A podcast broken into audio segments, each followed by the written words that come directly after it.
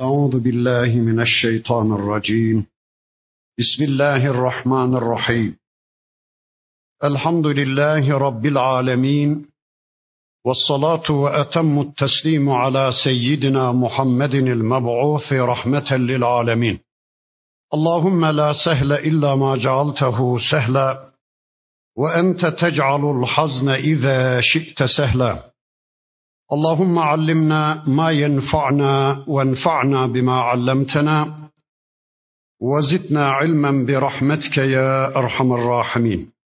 أما بعد بسم الله الرحمن الرحيم. سورة أنزلناها وفرضناها وأنزلنا فيها آيات بينات لعلكم تذكرون. الزانية والزاني فاجلدوا كل واحد منهما مئة جلدة. ولا تأخذكم بهما رأفة في دين الله. إن كنتم تؤمنون بالله واليوم الآخر وليشهد عذابهما طائفة من المؤمنين. الزاني لا ينكح إلا زانية أو مشركة.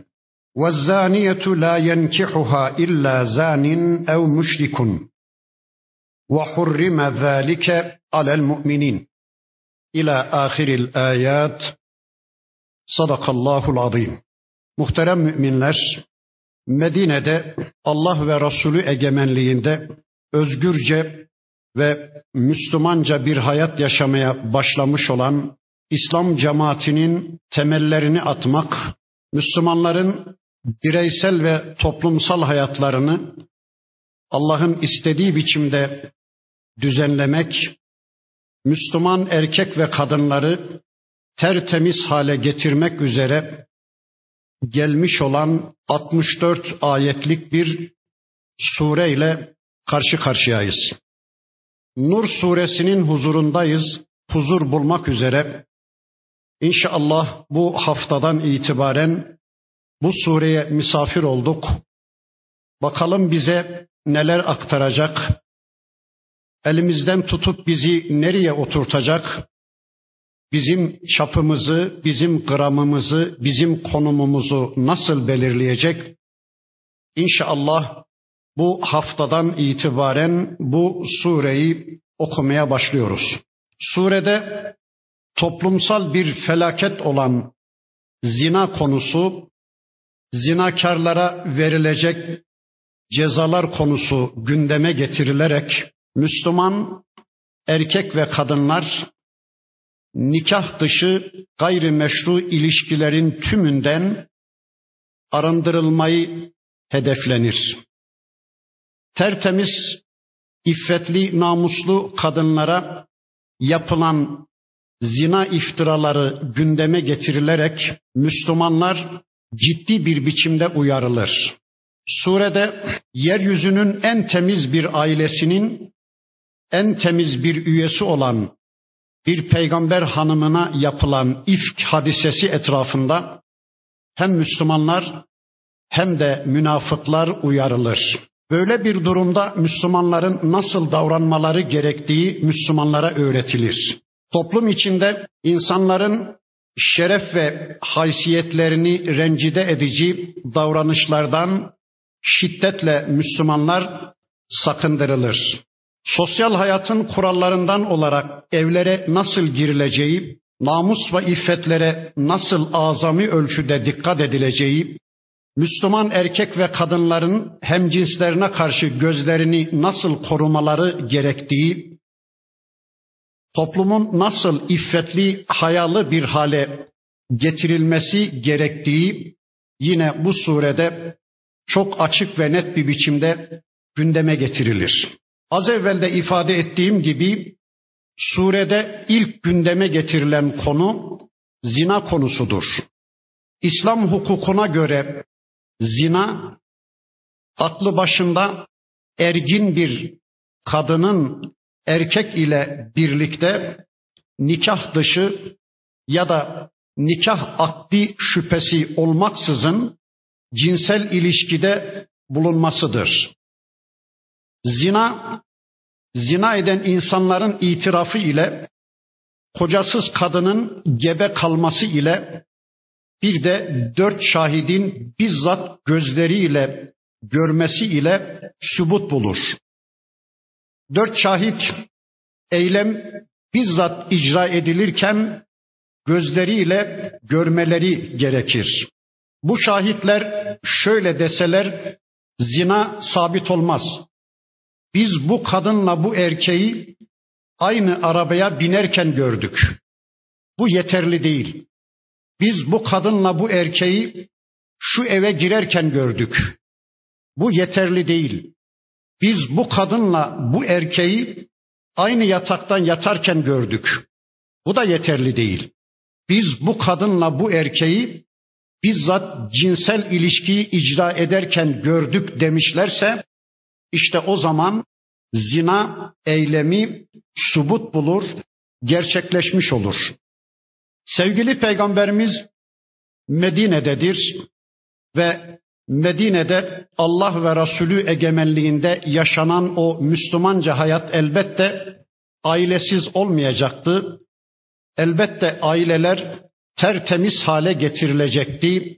İşte Rabbimiz Medine'de Müslümanca yaşayan toplumu tertemiz hale getirmek üzere erkeklerini ve kadınlarını tüm İslam dışı, tüm nikah dışı ilişkilerden temizlemek üzere işte bu sureyi gönderiyordu. Bu kısa mukaddimeden sonra inşallah surenin ayetlerini tek tek okumaya başlayalım. Suratun enzelnaha. Bir sure ki onu biz indirdik. Ve faradnaha onu bir farz olarak, bir yasa olarak biz belirledik. Sakın ha ey insanlar Bizim sözlerimizi başkalarının sözlerine benzetmeyin. Bizim yasalarımızı başkalarının yasaları yerine koymayın. Bir sure ki onu biz indirdik, farz olarak onu biz belirledik. Enzelna fiha ayatin beyinatin la'allekum tezekkerun. Belki zikredersiniz diye, belki akıllarınızın en üst noktasına yazarsınız diye, belki gündemlerinize alırsınız diye belki bu ayetlerin gündemleriyle şereflerin zirvesine ulaşırsınız diye bu surenin içinde apaçık ayetler indirdik. Belki zikredersiniz diye, belki teşekkür edersiniz diye, belki bu ayetlerle konuşur, bu ayetlerle düşünür, bu ayetlerle görür, bu ayetlerle yürür, bu ayetlerle yeryüzünde şereflerin zirvesine ulaşırsınız diye bu surede size apaçık ayetler indirdik. Erkeklik ve dişiliğimizi yaratan Allah elbette onları nasıl ve nerede kullanacağımızı belirleme yetkisine sahip olandır. Madem ki şu erkekliğimizi, bu kadınlığımızı o yaratmıştır, öyleyse hayatı düzenleme yetkisine sahip olan da sadece Allah'tır. Erkekliğimizi ve kadınlığımızı nerede ve nasıl kullanacağımızı belirleme yetkisine sahip olan sadece Allah'tır. İşte şu anda nikahlı ve nikah dışı iki ilişki karşımızda durmaktadır. Elbette ben Müslümanım diyen Allah'a karşı teslimiyet iddiasında bulunan bir Müslüman benim bedenimi Allah yaratmıştır. Ben bu erkekliğe Allah sayesinde ulaştım. Ben bu kadınlığa Allah sayesinde ulaştım. Öyleyse bu erkekliğimi, bu kadınlığımı nerede ve nasıl kullanacağımı Allah belirler. Ben sadece Rabbimin belirlediği nikahlı ilişkiden yanayım der. Ama Allah'a iman etmeyen, Allah'ın bu ayetlerinin eğitimine girmeyen insanlar da beden benim bedenim, vücut benim vücutum, Tenasül organı benim organım. Onu istediğime peşkeş çekerim. Keyfime göre istediğim yerde onu kullanırım diyecek. O da nikah dışı bir ilişkiden yana olacaktır. Bakın Rabbimiz bu sure içinde çok önemli farizalara, çok önemli konulara dikkat çekmek üzere sureye böyle bir başlangıçta bulunuyor. Aslında diğer sureleri de Allah indirdi. Aslında diğer sureleri de Allah farz kıldı ama bu surenin başında özellikle bir sure ki onu biz indirdik, bir sure ki onu biz farz kıldık ifadesinden anlıyoruz ki bu surede gerçekten yediğimiz yemekten, içtiğimiz sudan, teneffüs ettiğimiz havadan daha çok muhtaç olduğumuz bilgileri Rabbimiz bize sunacak. Resulullah Efendimiz Medine'ye hicret buyurmuş ve Medine'de yaşamaya başlayan, özgürce Müslümanca bir hayat yaşamaya başlayan Müslümanların hayatlarını düzenlemek üzere Bakara suresi, Ali İmran, Nisa, Maide ve Nur suresi, Ahzab sureleri geliyordu. Nikah, talak, geçim, dirlik, düzen Allah'ın razı olduğu biçimde işte bu surelerle düzenleniyor. Medine'de yeni başlayan İslam toplumu Allah'ın istediği biçimde işte bu ayetlerle şekillendiriliyordu. Az evvel de ifade ettiğim gibi surede ilk gündeme gelen konu zina konusudur. Bakın daha önce Mekke'de gelen Nisa suresinin bir ayeti kerimesinde Rabbimiz şöyle buyuruyordu. وَاللَّاتِ يَأْتِينَ الْفَاحِشَةَ مِنْ نِسَائِكُمْ فَاسْتَشْهِدُوا عَلَيْهِنَّ أَرْبَعَةً مِنْكُمْ فَإِنْ شَهِدُوا فَأَمْسِكُوهُنَّ فِي الْبُيُوتِ حَتَّى يَتَوَفَّاهُنَّ الْمَوْتِ اَوْ يَجْعَلَ اللّٰهُ لَهُنَّ سَب۪يلًا Mekke'de gelen Nisa suresinin bu ayeti kerimesi şöyle diyordu. Kadınlarınızdan zina edenler hakkında dört şahit tutun. Dört şahitle onların zina ettiğini belgeleyin. Eğer dört şahit biz bu kadını zina ederken gördük diye şehadette bulunmuşlarsa o kadınlarınızı evlerinizde hapsedin. Kimseyle ilişki kurmalarına izin vermeyin. Dışarıya salmayın. Ne zamana kadar? Kendilerine ölüm gelinceye kadar ya da Allah onlara bir yol açıncaya kadar, yeni bir ayet indirinceye, yeni bir hüküm indirinceye kadar onları evlerinizde hapsedin, kimseyle iletişim kurmalarına izin vermeyin diyordu Rabbimiz. Ve bakın Nur suresinin ikinci ayeti kerimesinde bu konudaki hükmünü indiriyor. Artık o kadınlara, o zina eden erkeklere bir yol açıyor. Cezasını yasasını bakın şöylece ortaya koyuyordu. Ezzaniyetu ve zani feclidu kulle vahidin minhuma mi'ete celde. Zina etmiş erkek ve kadınlardan her birerine yüz değnek vurun. Ve la te'khudkum bihima ra'fetun fi dinillahi in kuntum tu'minun billahi vel yevmil ahir. Eğer Allah'a ve ahiret gününe iman ediyorsanız Allah'ın dini konusunda, Allah'ın dininin uygulanması konusunda, yani zina eden erkek ve kadına verilecek ceza konusunda sakın merhametiniz tutmasın, sakın onlara acımanız tutmasın. Yani onlara uygulayacağınız cezayı kaldırmak şeklinde onlara karşı bir merhametiniz tutmasın ya da onlara vuracağınız celdeyi hafif tutma şeklinde bir acıma hissine kapılmayın. Onlara verilecek cezayı Allah'ın istediği biçimde uygulayın. Vel yeşhet azabehuma taifetun minel mu'minin o zinakarlara uygulanacak cezaya Müslümanlardan bir taife de şahit olsun. Yani cezayı gizli bir yerde uygulamayın. Müslümanlardan cezanın uygulanacağı ortamın etrafını kuşatan bir halakanın arasında icra edin. Böylece hem o ceza intikama dönüşmesin. Çünkü gizli yerde infaz edilen o tür cezalar çoğu zaman intikama dönüşebilir ya da bir iltimasa dönüşebilir. Yani Müslümanların gözü önünde bu işi icra edin. Bir de tenkil olsun. Yani aleme ibret olsun ki diğer Müslümanlar zinaya tevessül edemesinler, böyle bir eylemi icra etmeyi akıllarının ucundan bile geçirmesinler.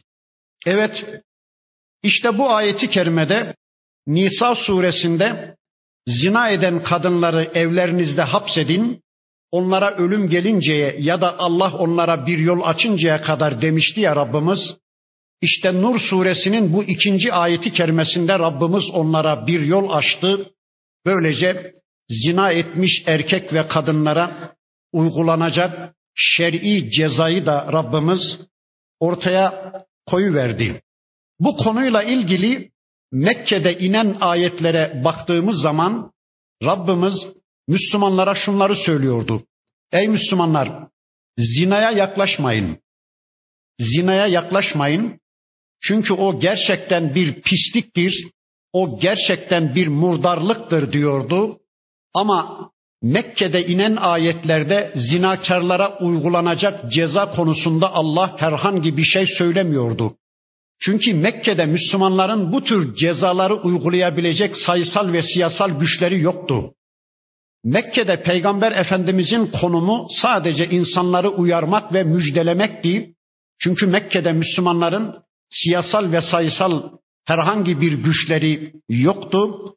İşte Mekke'de öyle diyordu Rabbimiz ama Medine'de inen Nur suresinin ikinci ayeti kerimesinde Rabbimiz zina etmiş erkek ve kadınlara uygulanacak cezayı böylece ortaya koyu verdi.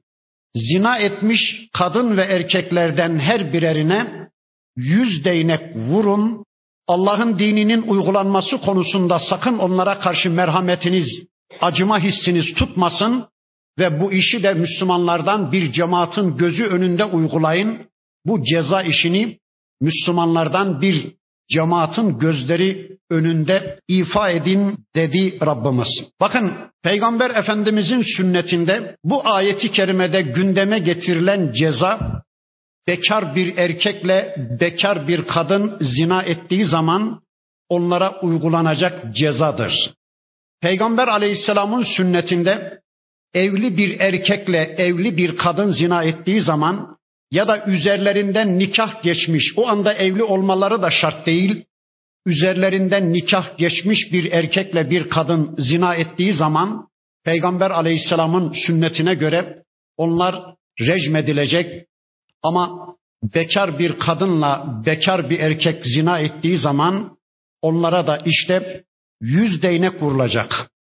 Kimi Müslümanlar diyorlar ki ya madem rejim ayeti Kur'an'da yoktur, öyleyse bunu kim derse desin, isterse peygamber söylesin, Kur'an'da olmayan bir şeyi asla kabul edemeyiz.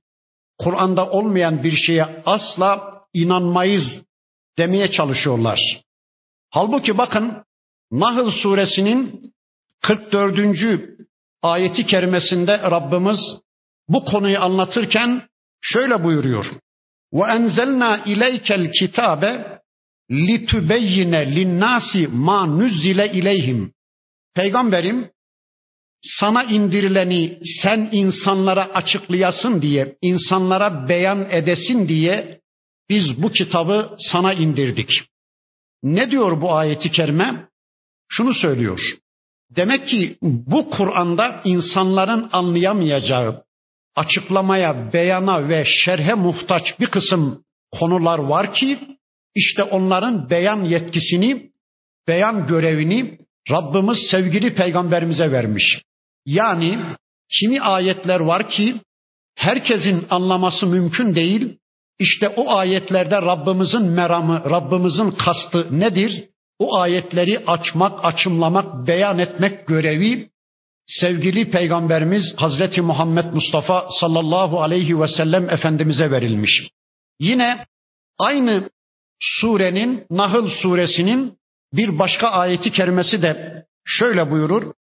وَمَا أَنْزَلْنَا عَلَيْكَ الْكِتَابَ إِلَّا لِتُبَيِّنَ لَهُمُ الَّذِي اخْتَلَفُوا ف۪يهِ Ey peygamberim insanların anlayamadıkları, kavrayamadıkları için ihtilaf ettiği, ayrılığa düştüğü konuları insanlara beyan etmen için, açıklaman için biz bu kitabı sana indiriyoruz. Demek ki Kur'an peygamberin sünnetiyle anlaşılacak. Peygamberin beyanlarıyla anlaşılacak. Bu yetkiyi peygamber efendimize bizzat Allah vermiştir. Öyleyse bir şey kitapta varsa iman ederiz. kitapta yoksa biz onu asla kabul etmeyiz. Peygamber bile söylese biz ona inanmayız demenin hiç mi hiç mantığı yoktur. Çünkü eğer peygamberin sünnetini diskalifiye ederseniz dinin yarısı gider. Çünkü Kur'an'da her şey yoktur. Birçok şeyi biz Peygamber Aleyhisselam'ın uygulamalarından öğreniyoruz. Peygamber Aleyhisselam'ın sünnetinden öğreniyoruz. Mesela namaz bile Kur'an'da sadece salat olarak vardır. Ekimiz salat diyor Allah. Salatı ikame edin. Peki ne demek salat? Lukat kitaplarına baktığınız zaman salat dua demektir. Allah diyor ki Kur'an'da duayı ikame edin, duayı icra edin, salatı icra edin. Ama Peygamber Efendimizin sünnetine baktığımız zaman rukulu, secdeli bir ibadet türü çıkıyor karşımıza ki onun adı namazdır.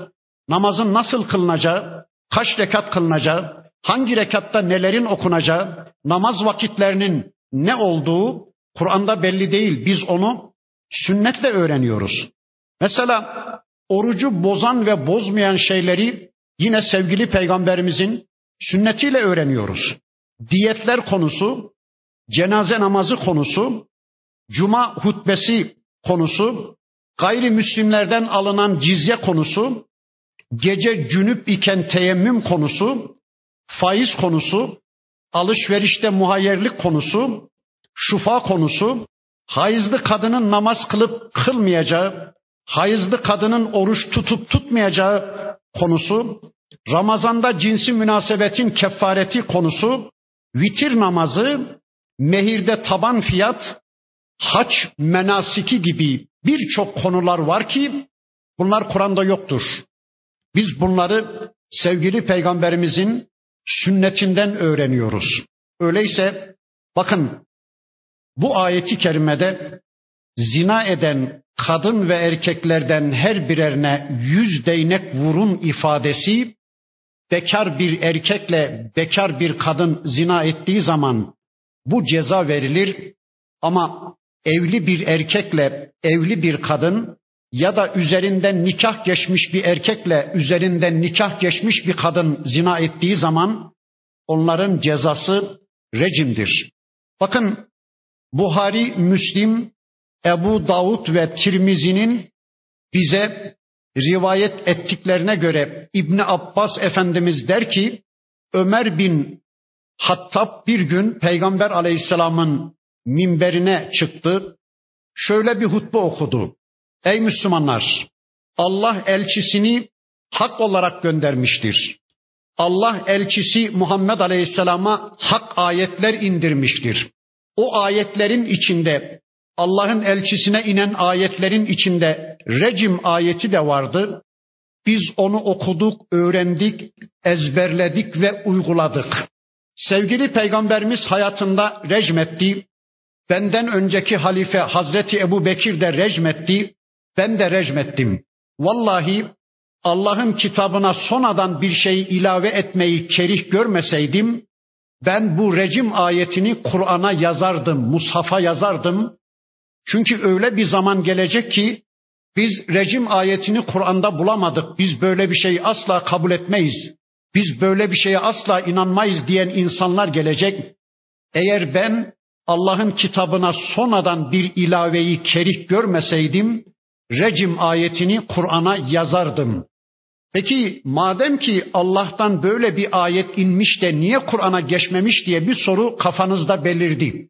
Bakın Allah Kur'an'da diyor ki senukri'uke fela tensa. Ey peygamberim biz sana okuyacağız, biz sana indireceğiz ayetlerimizi sen asla unutmayacaksın. İlla maşa Allah ancak Allah'ın diledikleri müstesna. Ha anlıyoruz ki inen ayetlerden kimisi Kur'an-ı Kerim'e geçmeyecekmiş. Bakın Peygamber Efendimiz peygamber olduğu andan itibaren ona ayetler inmeye başladı. İndi, indi, indi. Ramazan ayında Cebrail aleyhisselam geldi. Bir arz yaptılar. Cebrail aleyhisselam peygamberimize vahyin inmeye başladığı andan itibaren o Ramazana kadar inen ayetlerden bir kısmını okudu. Buna arz diyoruz. Ramazanda biz de mukabeleler okuyoruz ya. Cebrail aleyhisselam inen ayetlerden bir bölümünü okudu. Böylece peygamberimiz anladı ki okunan o ayetler vahyi metlu olarak Kur'an'a geçecek olanlardı. Okunmayanlar ise o günün problemlerini çözümlemiş ama Kur'an'a geçmeyecek vahyi gayri metlu olacak idi.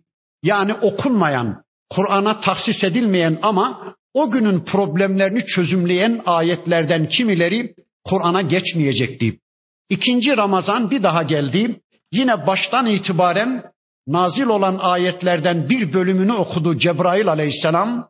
Son Ramazan'da geldi. Ta baştan itibaren peygamberimize inen ayetlerin tümünü okudu. Okunan bölüm üç defa okudu. Üç defa arz etti Cebrail aleyhisselam. Okunan bölüm işte Kur'an'a geçti. Öteki bölümler ise problemleri çözümledi. Ama Kur'an daha büyük bir kitap olmasın diye ezberlenmesi kolay olsun, uygulanması kolay olsun diye o ayetlerden kimileri Kur'an-ı Kerim'e geçmedi. Onlar vahyi gayri metlub olarak varlığını sürdürdü ama lafzan ve manen korunma altına alınan Kur'an ayetlerinin içine alınmadı. İşte demek ki Recim ayeti de Kur'an'a geçmeyen ayetlerden, o günün problemlerini çözümleyen ayetlerden birisiydi. İşte Ömer Efendimiz diyor ki, vallahi Allah'ın kitabına sonradan ilave yapmayı kerih görmeseydim, ben recim ayetini Kur'an'a yazardım. Bakın Buhari, Müslim, Tirmizi, Ubade bin Samit'ten sevgili peygamberimizin şu hadisini nakleder. Allah'ın Resulü buyurdu ki, alın benden, alın benden. Nisa suresinde Allah onlara bir yol açıncaya kadar zina eden kadınları evlerinizde hapsedin diyordu. İşte Allah bu konuda bir yol açtı. El bikru bil bikri feceldu mi'etin ve tagribu amin.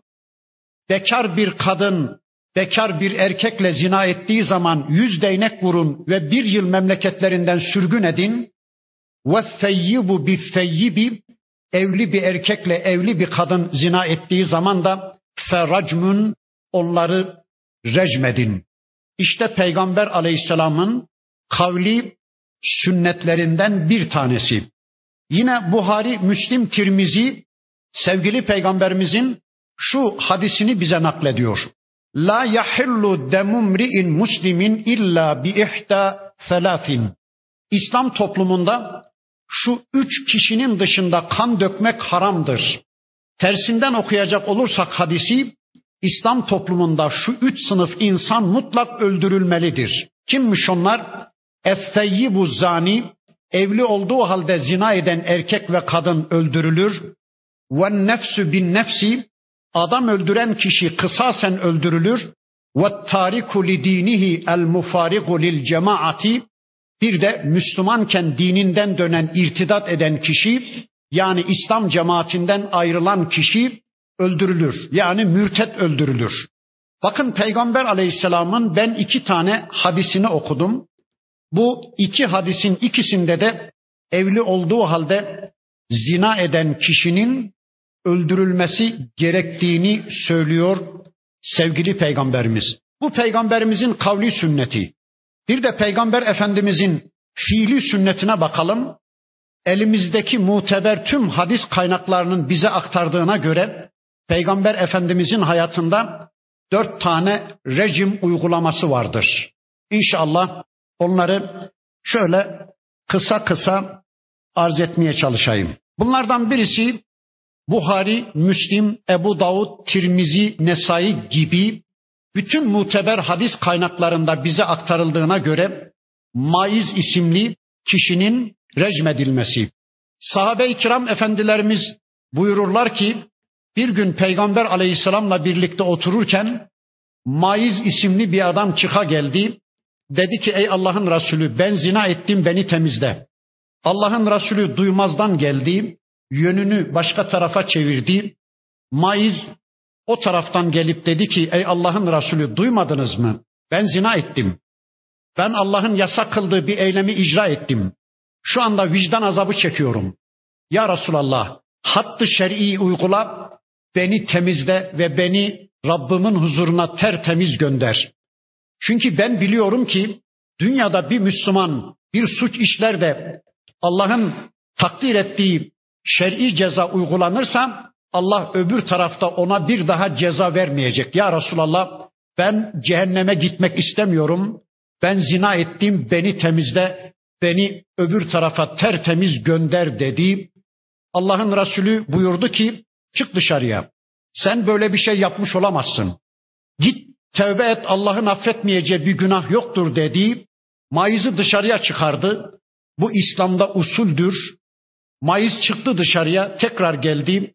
Ya Resulallah ben zina ettim beni temizle. İkinci defa çıkardı peygamberimiz. Üçüncü defa çıkardı.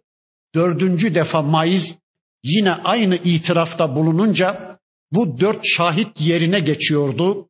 Eğer bir kişi dört defa ikrarda bulunmuşsa bu dört şahit yerine geçiyordu. Allah'ın Resulü döndü Maiz'e dedi ki ey Maiz zina ettim derken ne kastettiğini biliyor musun? Sürme fırçasının sürmedanlığa girip çıktığı gibi ya da kovanın kuyuya girip çıktığı gibi oldu mu bu iş? Evet ya Resulallah aklım başımda ben ne dediğimin farkındayım. Çevresindekilere dedi ki sevgili peygamberimiz yoklayın bu adamın aklından zoru falan var mı? Yokladı sahabe ya Resulallah akli dengesi yerindedir. Peki içki falan içmiş midir? Ağzını koklayın. Sarhoş mudur? Kokladılar dediler ki hayır ya Resulallah. İçki falan da içmemiş. Şuuru yerinde. O zaman çıkarın onu dışarıya dedi sevgili peygamberimiz. Çıkardılar ve onu rejmettiler. Hatta rejim esnasında Maiz kaçtı. Bir fırsatını bulup kaçtı. Arkasından Müslümanlar yetiştiler. Bir devenin çene kemiğiyle başına vurmak suretiyle o cezayı infaz ettiler ama durum peygamber efendimize intikal edince madem ki kaçmıştı keşke bıraksaydınız arkasından gitmeseydiniz dediği böylece peygamber efendimizin hayatında birinci rejim uygulaması gerçekleşti. Yine elimizdeki bütün kütüb-i sittenin bize haber verdiğine göre kamitli bir kadın geldi diyor sahabe. Dedi ki ya Resulallah ben zina ettim. Maizi temizlediğin gibi beni de temizle. Haddi şer'i bana uygula. Şu anda ben vicdan azabı çekiyorum. Ben Rabbimin huzuruna temiz gitmek istiyorum dedi. Sevgili peygamberimiz onu da dört defa dışarıya çıkardı. O da dört defa girip suçunu itiraf edince Allah'ın Resulü kadının hamile olduğu anlaşıldı. Dön git doğumunu yap ondan sonra gel dedi. Kadın gitti, doğumunu yaptı, geldi kucağında çocuğuyla birlikte. Ya Resulallah bak dediğinizi tuttum, çocuk da dünya geldi. Şu hattı şer'i uygula da beni bir an evvel şu vicdan azabından kurtar dedi. Olmaz dedi peygamberimiz bu çocuğun süt emmeye ihtiyacı var. Git çocuğu götür süt emzir ekmek yemesini belleyince sen hayatta olmayınca da kendi varlığını sürdürebilecek bir konuma gelince getir dedi. Götürdü kadın çocuğu ekmek yemesini öğretti. Şahit olsun, ispat olsun diye çocuğun ağzına bir ekmek parçası, eline de bir ekmek parçası koydu. Kucağına alıp geldi. Bak ya Resulallah çocuk ekmek yemesini de öğrendi. Şu hattı şer'i uygula dedi. Çocuk alındı, ensardan bir kadına devredildi bakımı. Sonra dışarıya çıkarıldı diyor sahabe-i kiram efendilerimiz. O kamitli kadın da rejmedildi. Hatta taşlama esnasında Halid bin Velid yerden bir taş aldı, kadının başına vurdu. Kadının başından kan Halid'in üzerine sıçradı. Halid hakaret hamiz cümleler söyledi kadına. Allah'ın Resulü onu duyunca çok üzüldü. Ağır ol ey Halid. Vallahi bu kadın öyle bir tevbe etti ki onun tevbesi Medine'de 70 Müslümana taksim edilseydi onların hepsine yeterdi de artardı.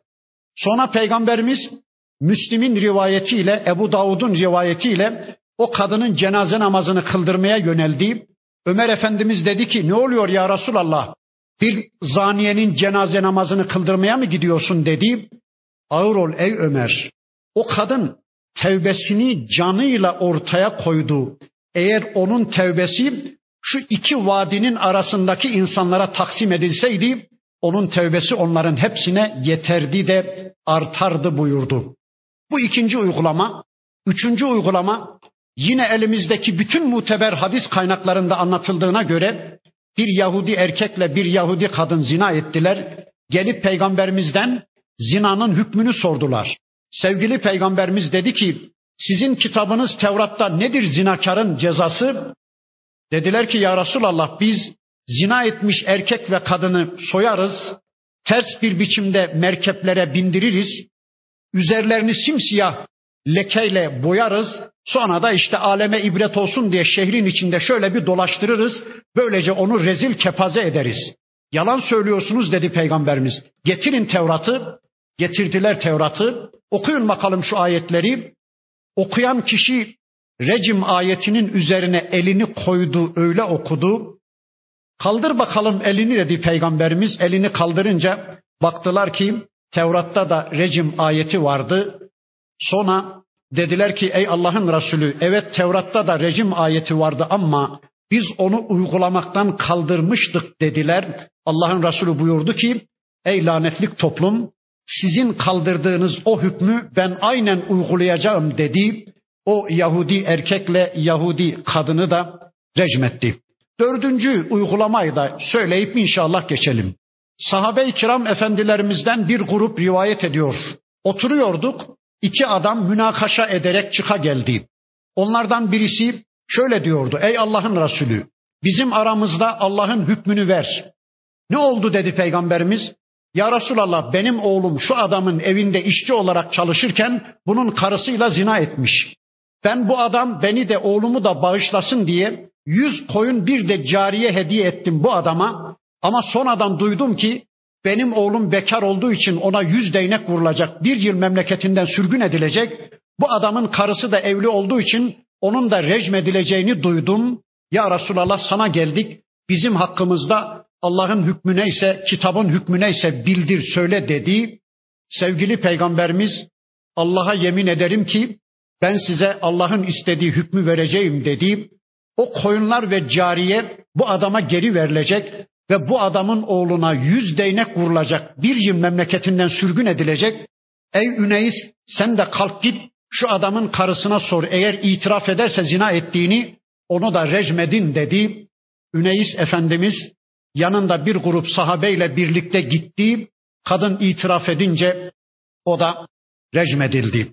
Böylece sevgili peygamberimizin fiili sünnetinde dört tane rejim olayı var. Ama sünneti diskalifiye ettiğiniz zaman, sünneti bir kenara koymaya kalkıştığınız zaman, hani Kur'an'da böyle bir ayet göremiyoruz. İşte Kur'an'da zina eden erkek ve kadına yüz değnek vurun diyor Rabbimiz demeye kalkıştığınız zaman Allah korusun dinin yarısı gider. Biz böylece inanıyoruz. Ama şu kadarını söyleyeyim. Bu zaten bugün uygulanmaz. Bu İslami bir toplumda uygulanacak bir cezadır. Bugün bunun uygulanması mümkün değil. Allah bu topluma halifeli bir toplum olma özelliği lütfederse bir gün inşallah onlar ortaya çıkar. Nasıl uygulanacağı, ne şekilde ortaya konacağı açık ve net bir biçimde açıklanır. Bundan sonra yine zinakarlarla alakalı Rabbimiz bakın şöyle buyuruyor. Ezzani la yenkihu illa zaniyeten ev müşriketen. Zina eden bir erkek, zinakar bir erkek ancak kendisi gibi zina etmiş bir kadınla, zinakar bir kadınla ya da müşrike bir kadınla evlenir. Ve zaniyetu la yenkihuha illa zanin ev müşrikum. Zinakar bir kadın da ancak kendisi gibi zinakar bir erkekle ya da bir müşrik erkekle evlenir. Bakın ayeti kerimenin zahiri yani açık manası budur ama bizim alimlerimizden Said bin Cübeyr ve İkrime gibi alimlerimiz bu ayeti şöyle anlamışlar. Zinakar bir erkek ancak kendisi gibi zinakar bir kadınla zina edebilir. Zinakar bir kadın da ancak kendisi gibi zinakar bir erkekle bu eylemi icra edebilir, zina edebilir şeklinde anlamış. O zaman zinakar bir erkek zinakar bir kadınla evlenebilir. Zinakar bir kadın da ancak zinakar bir erkekle evlenebilir. Pisin temizle, temizin pisle evlenmesi caiz değildir şeklindeki anlayış ikinci anlayışla farklı bir noktaya getiriliyor. Bakın Said bin Cübeyr ve İkrime gibi büyük müfessirlerimiz demişler ki zina etmiş bir erkek, zinakar bir erkek ancak zinakar bir kadınla zina edebilir. Evlenebilir dememişler de ancak zinakar bir kadınla zina edebilir. Zinakar bir kadın da ancak kendisi gibi zinakar ve müşrik bir erkekle evlenebilir şeklinde anlamışlar. O zaman yani birinci manayı alacak olursak birçok Müslümanın şu anda boşanması gerekecek. Eğer başlangıçta zina etmişse, tertemiz bir kadınla evlenmişse bu ayeti kerimeye göre onun nikahı feshedilir. Yine kadın zina etmiş, tertemiz bir erkekle evlenmişse onun nikahı da feshedilir. Ayeti öyle değil de şöyle anlamış alimlerimiz. Zinakar zinakara layıktır. Pis pise layık, temiz temize layık. Pisle temiz birbirine layık değil derken Rabbimiz bunlar evlenemez şeklinde değil de bunlar ancak birbirlerini severler, birbirlerini arar bulurlar. Zinakar ancak zinakardan hoşlanır. Zinakar bir kadın ancak kendisi gibi zinakar bir erkeği arar bulur. Zinakar bir erkek de ancak kendisi gibi fıtraten zinadan hoşlanan bir kadını arar bulur şeklinde anlamış alimlerimiz. Çünkü Bakara suresinde bakın burada dedi ki Allah zina etmiş bir erkek ancak kendisi gibi zina etmiş bir kadınla ya da bir müşrikle dedi ya halbuki bir müşrikle evlenmeyi İslam yasak kılmıştır. Bakara suresinde bir ayeti kerimesinde Rabbimiz bir müşrik hoşunuza gitse de cariye bir kadın ondan hayırlıdır. Bir müşrik erkek hoşunuza gitse de bir köle ondan daha hayırlıdır. Ey hanımlar bir köle, mümin bir köleyi tercih edin. Hoşunuza gitse de müşrik bir erkeği tercih etmeyin ayetiyle anlıyoruz ki zaten İslam bir müşrikle evlenmeyi yasak kılmıştır.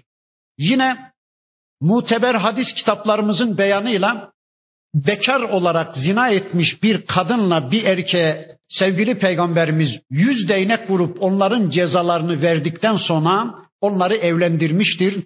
Yani peygamber aleyhisselamın fiili sünnetinde onların evlenmesi de zaten vardır. Öyleyse şöyle söyleyelim. Bir insan zinakar olabilir. Yıllarca zina etmiş ama sonra tövbe etmişse, vazgeçmiş, ıslah olmuşsa, yani bu işi tamamen bitirmiş, o defteri kapatmışsa onunla tertemiz bir kadının evlenmesinde bir sakınca yoktur. Yine bir kadın zinakar ama sonra tevbe etmiş, ıslah olmuş, o defteri kapamış, artık zina ile uzak ve yakından hiçbir ilgisi ilişkisi kalmamışsa tertemiz Müslüman bir erkeğin onunla evlenmesinde bir sakınca yoktur. Bundan sonra Rabbimiz aynen zina kadar büyük bir günahtan söz edecek tertemiz kadınlara zina isnadından, zina iftirasından ve ona verilecek cezadan söz edecek. Bakın şöyle buyuruyor. وَالَّذ۪ينَ يَرْمُونَ الْمُحْصَنَاتِ Tertemiz kadınlara zina isnadında bulunanlar, tertemiz, iffetli, namuslu kadınlara zina iftirasında bulunan, ثُمَّ لَمْ يَأْتُوا بِاَرْبَعَةِ شُهَدَى Sonra da dört şahit getiremeyen kimseler var ya, Fecliduhum femanine celde onlara 80 değnek vurun. Ve la takbelu lehum şehadeten ebede ebediyen onların şahitliğini kabul etmeyin. Allah Allah. Anladınız değil mi? Tertemiz bir kadına zina iftirasında bulunmuş. Sadece kadın değil tabi erkek de tertemiz bir erkeğe, tertemiz bir kadına zina iftirasında bulunmuş bir insan. O Zaten fahişenin teki. O mu? Onun eteği kirli.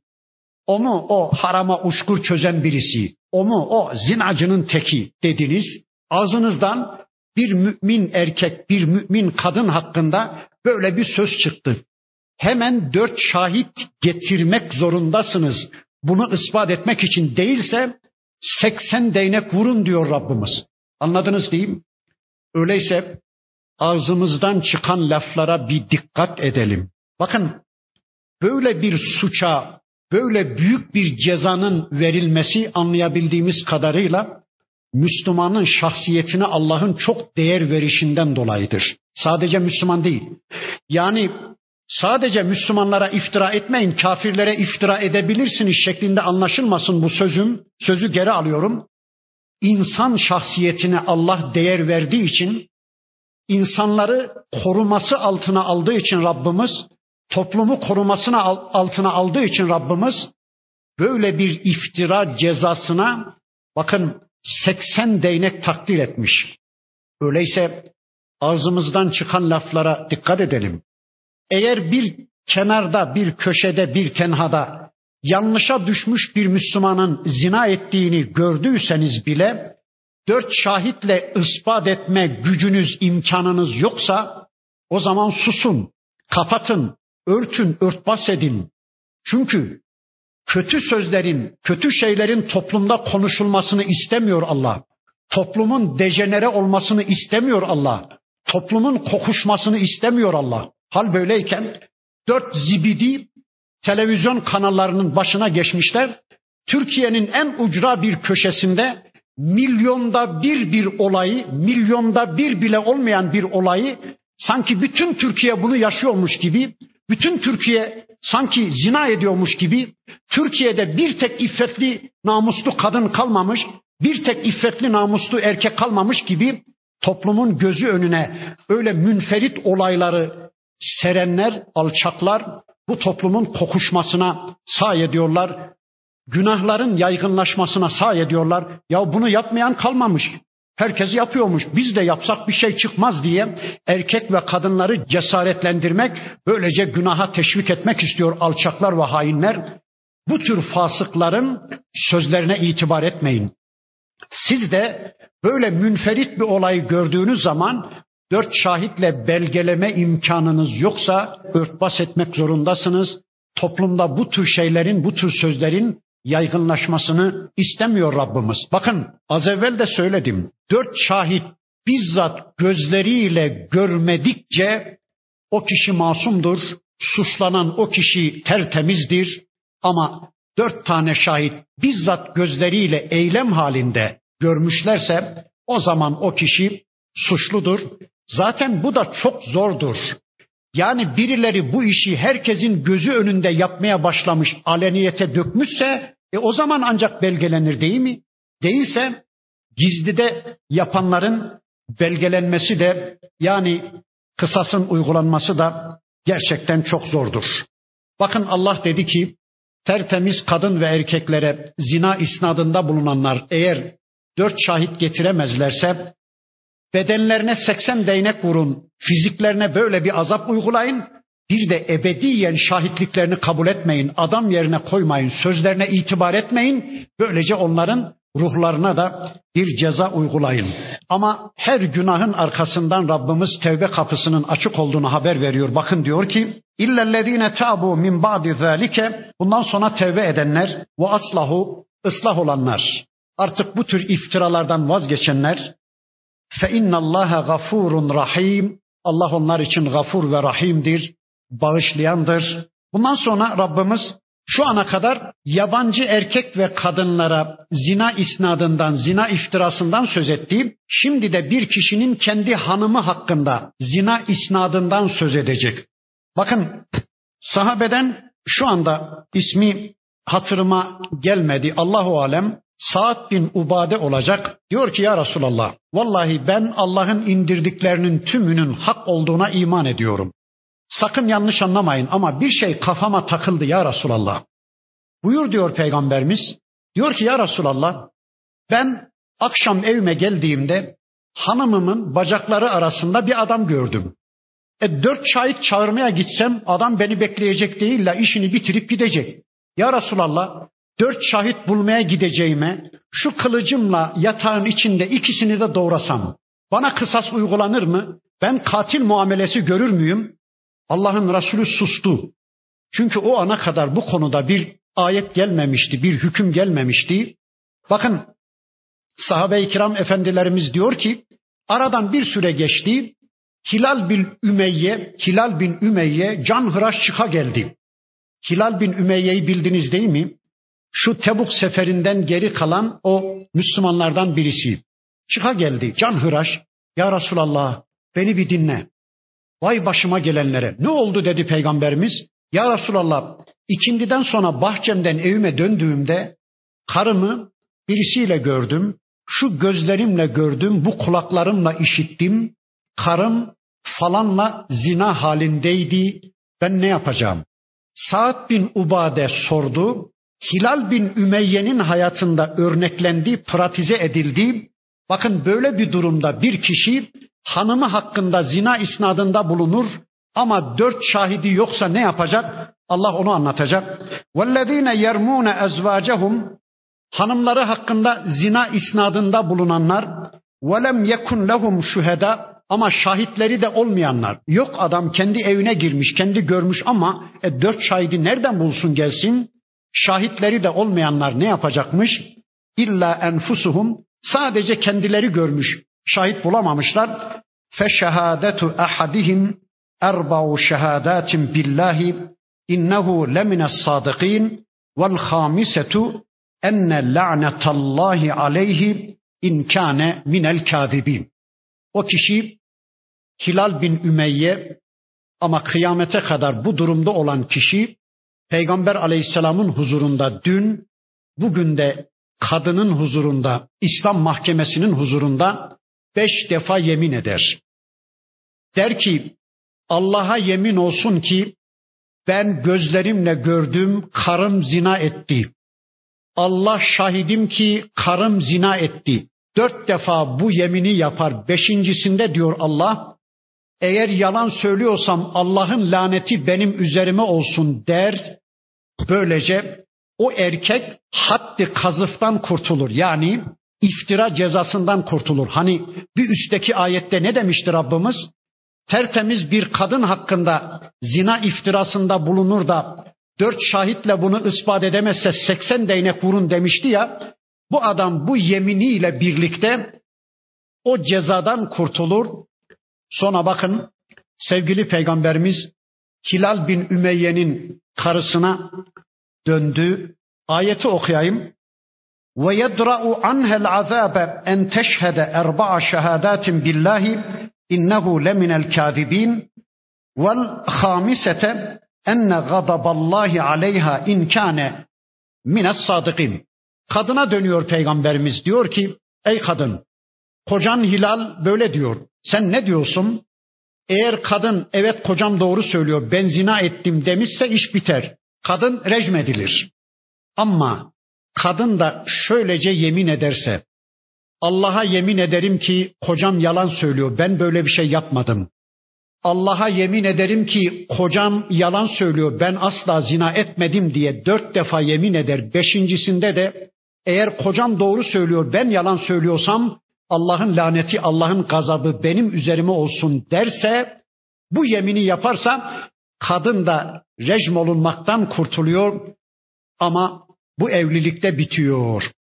Çünkü eğer adam gerçekten bizzat gözleriyle görmüşse o kadınla birlikte yaşaması mümkün değil. Yok eğer iftira ediyorsa sırf o kadından boşanmak için böyle bir şey uydurmuşsa bu noktaya kadar götürmüşse işi zaten o ailede hiçbir bereket kalmamış. Bu noktaya gitmiş. İşte İslam peygamberi Hazreti Muhammed Aleyhisselam diyor ki Ey Hilal senin bu kadınla uzak ve yakından hiçbir ilişkin kalmamıştır.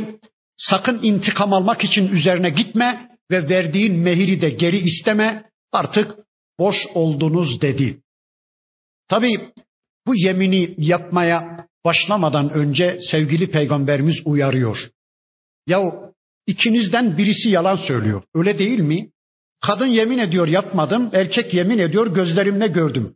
Yahu diyor ikinizden birisi yalan söylüyor. Gelin şu Allah'ın laneti benim üzerime olsun yeminini yapmaktan vazgeçin. Bunun vebalini bir düşünün diyor. Ama buna rağmen Hilal bin Ümeyye de yemin etti. Karısı da yemin etti. Hilal bin Ümeyye haddi kazıf cezasından kurtuldu. Karısı da rejim cezasından kurtuldu. Ama araları ayrıştırıldı.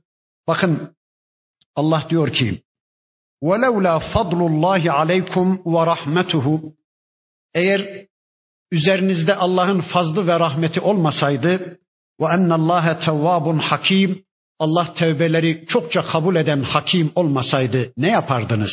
Bir düşünün. Allah böyle bir çıkış yolu göstermeseydi, o karısına iftira eder, o kocasına iftira eder, o kendi başına intikam almaya kalkar, o yatakta karısıyla birlikte gördüğünü öldürmeye kalkar, bu topluma yayılır, aileler dejenere olur, toplum kokuşur gider deyip, ama bakın Allah bize rahmetinden dolayı, bize merhametinden dolayı yol açıyor. Şöylece yapın diyor. Bundan sonra yeryüzünün en temiz bir ailesinin en temiz bir üyesine yani bir peygamber hanımına yapılan bir ifk hadisesi, bir zina iftirası gündeme gelecek. On ayetle Rabbimiz onu anlatacak ama şu anda zaten zamanımız doldu. Ben onu önümüzdeki haftaya bırakıyorum. Rabbim okuduğumuz bu ayetlerle iman edip amel etmeyi, tertemiz eşler kocaları için, tertemiz eşler hanımları için, zina ilişkilerinin tümünden uzak, nikah ilişkisiyle Allah'ın gösterdiği meşru ilişkiyle kocaları için tertemiz kadınlar, kadınları için tertemiz kocalar olmayı Allah hepimize lütfetsin. Subhaneke Allahumma ve bihamdik. Eşhedü en la ilahe illa ente estağfiruke ve etubu ileyk. Velhamdülillahi Rabbil alemin. El Fatiha.